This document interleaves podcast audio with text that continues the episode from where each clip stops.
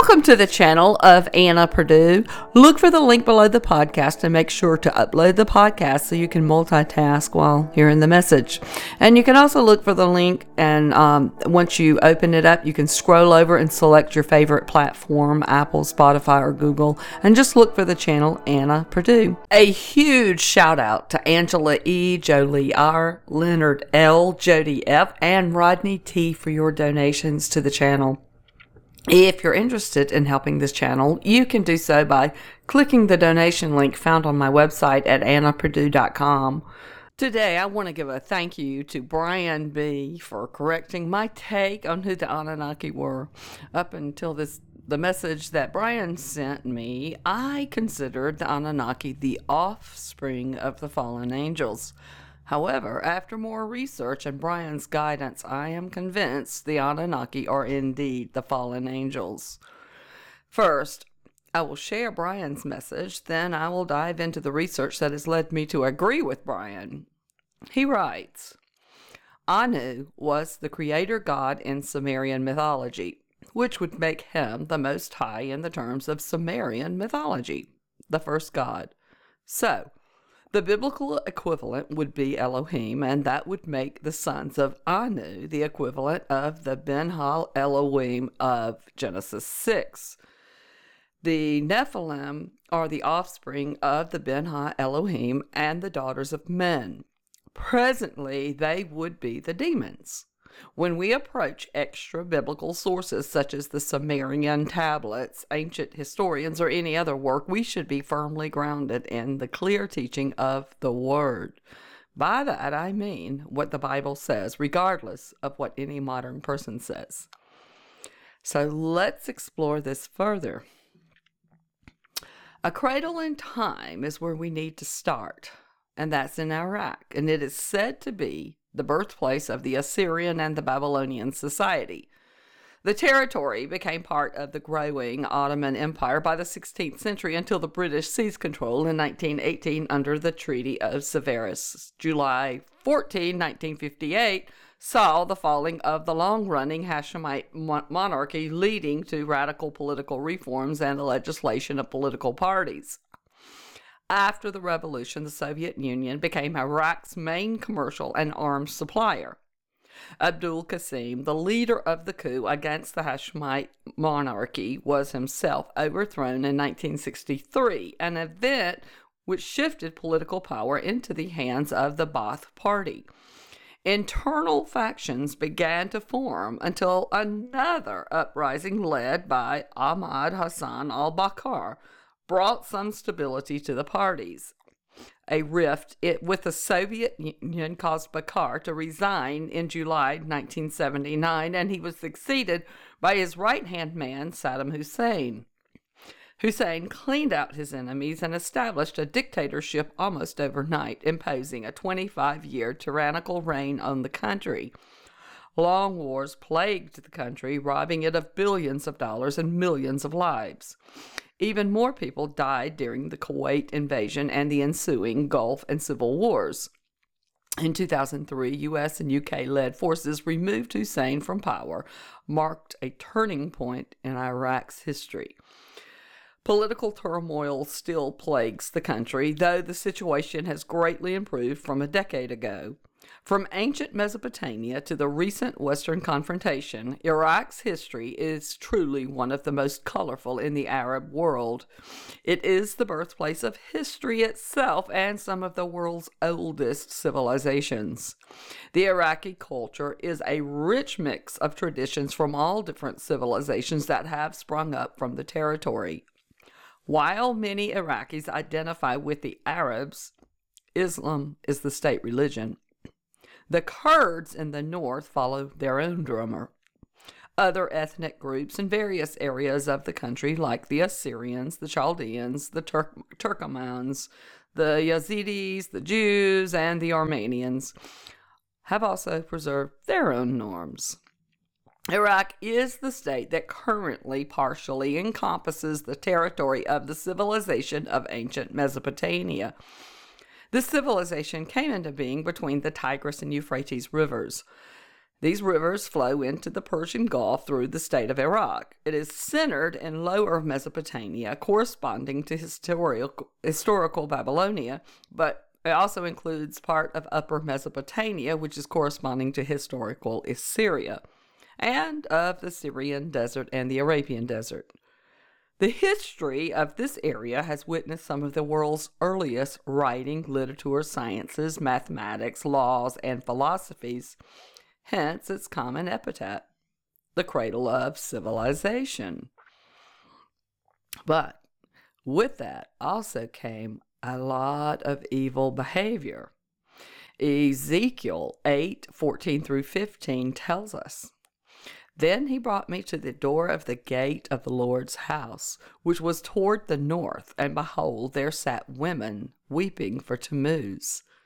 Then he said unto me, Hast thou seen this, O Son of Man? Turn thee yet again, and thou shalt see greater abominations than these. So, who was Tammuz according to the evidence?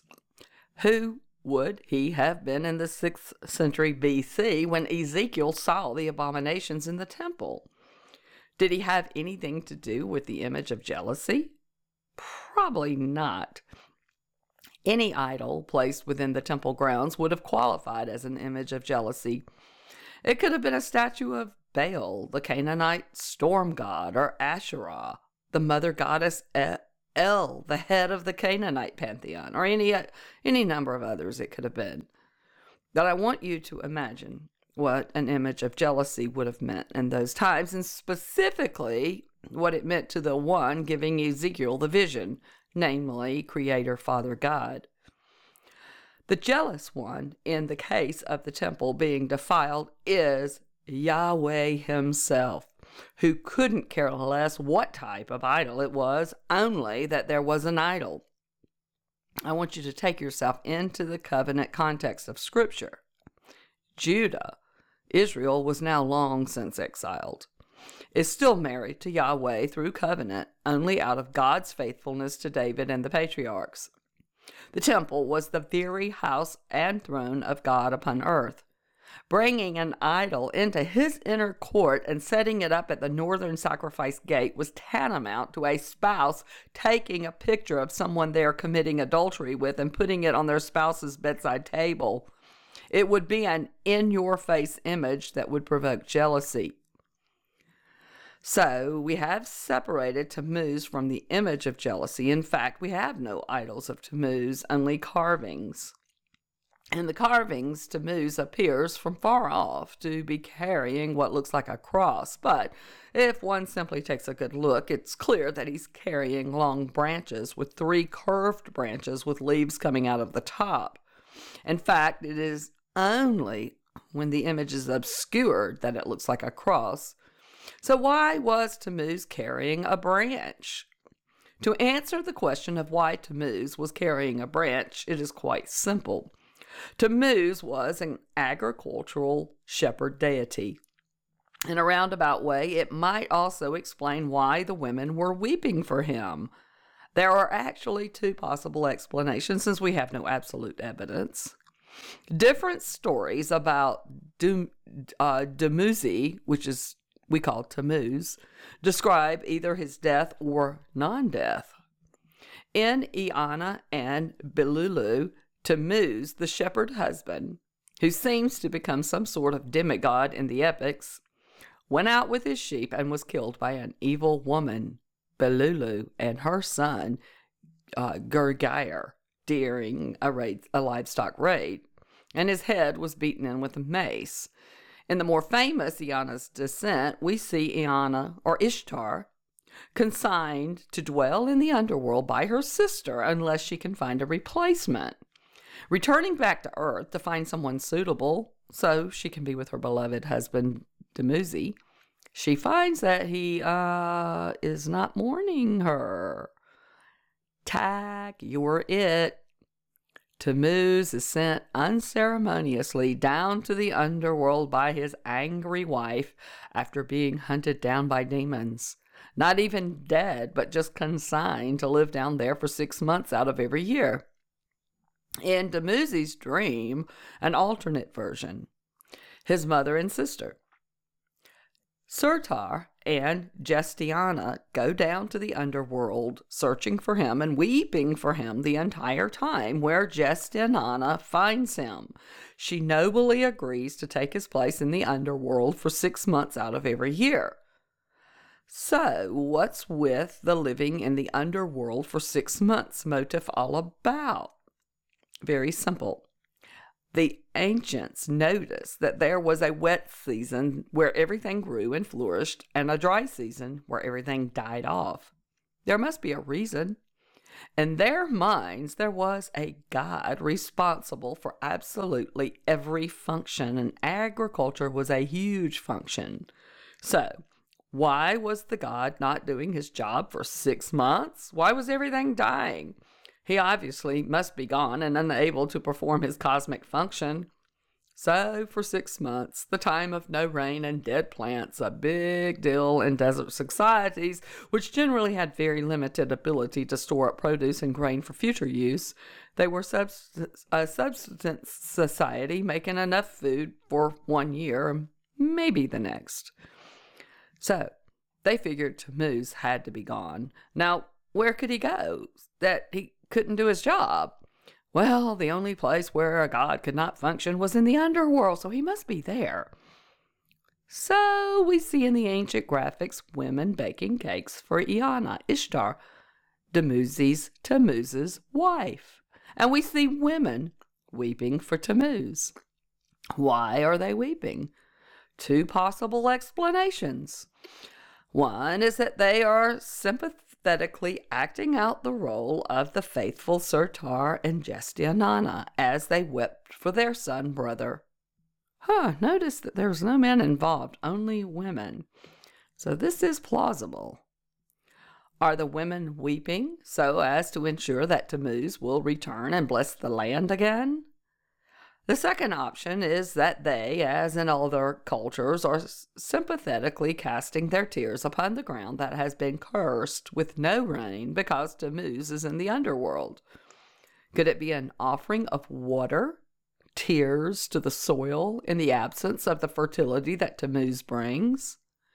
Either way, we have an idolatrous practice being carried on in the temple on behalf of the undying Tammuz in the underworld, but not actually dead.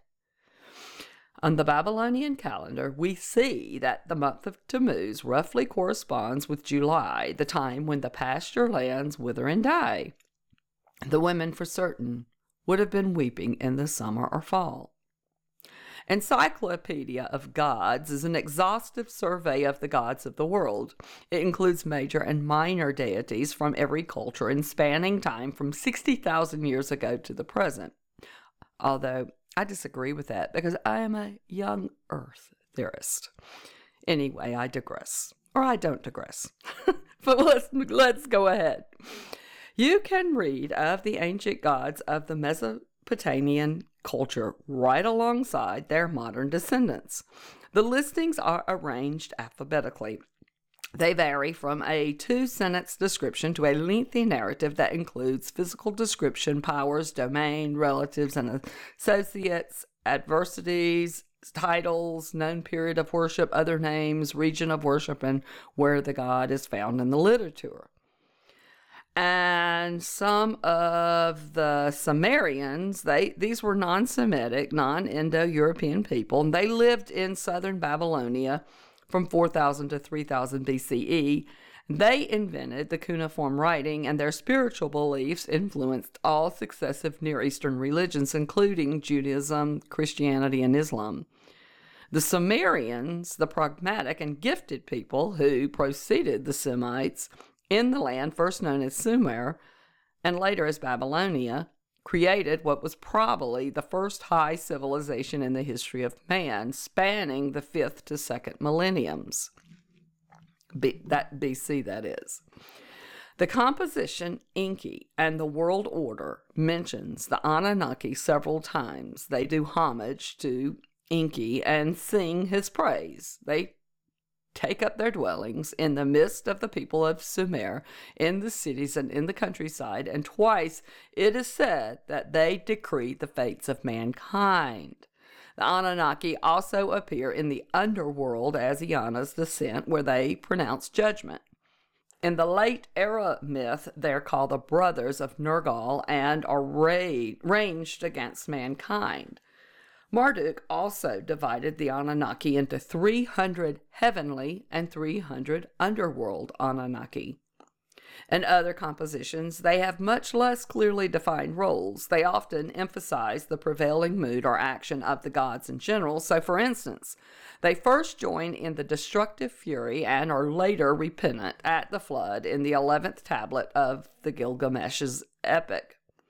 In a similar manner, they could serve as a poetic just, uh, juxtaposition, the collective Anunnaki and the individual god or hero. The Anunnaki are broadly synonymous with the Igigi.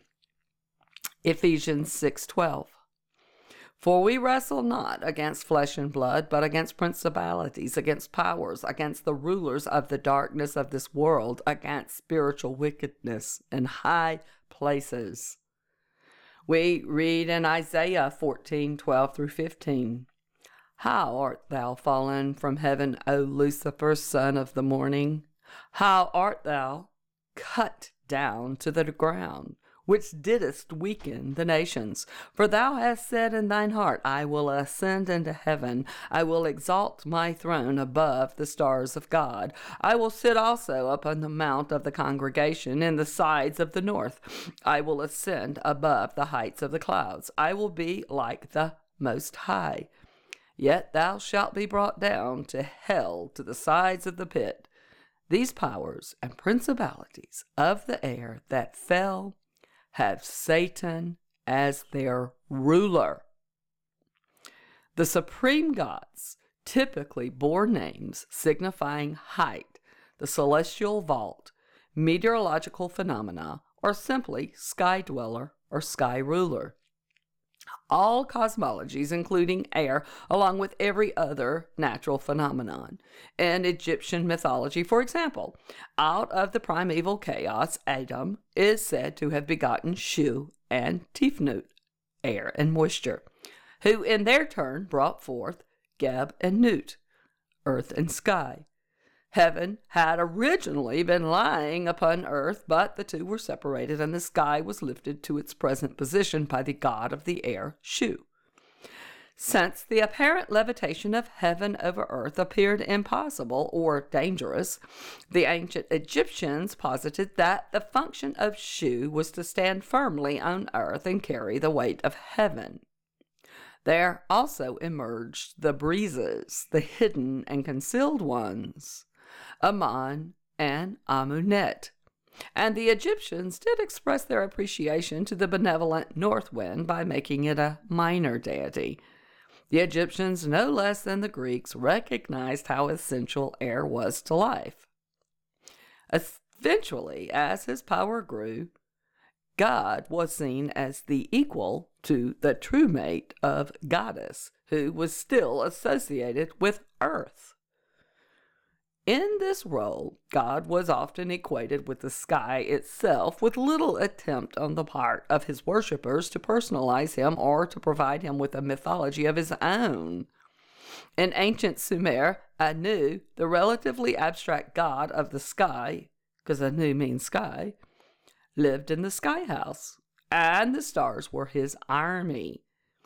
In Vedic in or Vedic India, Dyaus is a personification of the sky, who, in union with Prithvi, which is earth, is literally sky earth. The name Dyaus in Sanskrit is obviously related to other Indo European words for the male divinities, such as Dios, with spelling variations, and Zeus, all of which are rooted in Sanskrit terms meaning bright sky. Dyaus was supplanted in early Vedic times by the god Varuna, who, with Mitra, was considered, among other things, god of the sky.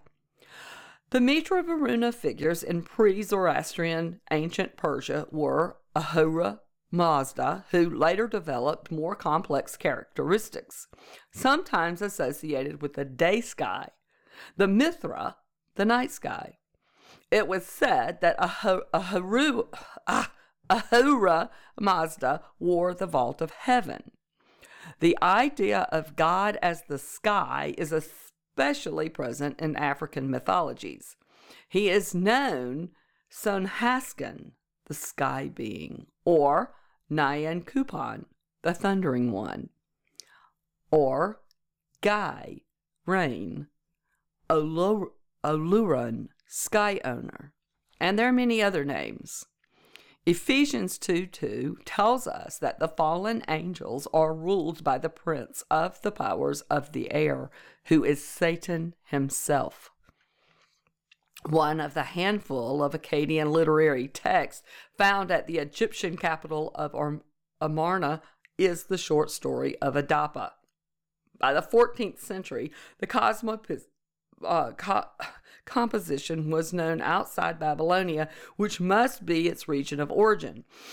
We don't have any manuscripts from Mesopotamia proper until the 7th century library of Ashur Banipal. Although only four fragmentary manuscripts are known so far, but they do allow us to reconstruct the outlines of the story. The main character, Adapa, was one of seven antediluvian sages who brought civilization to humankind according to their text.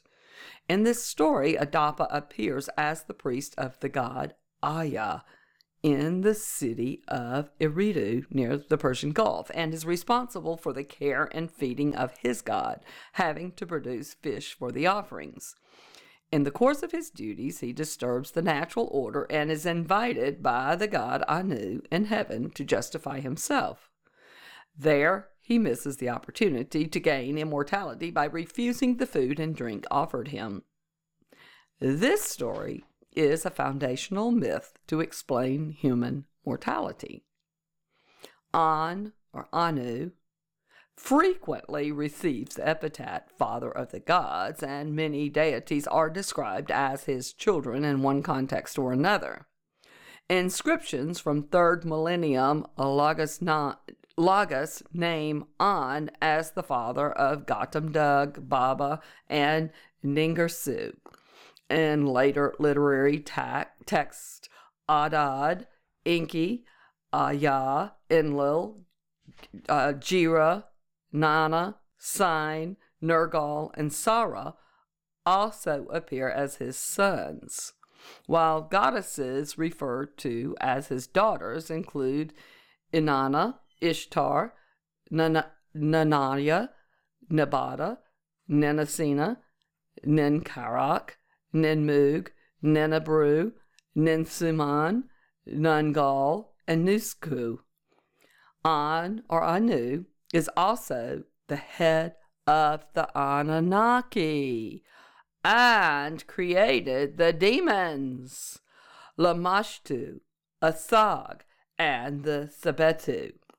In the epic, Erra and Ishum, Anu gives the Sebettu to Erra as weapons with which to massacre humans when their noise becomes irritating to him. Hmm. Seems we must be too noisy lately.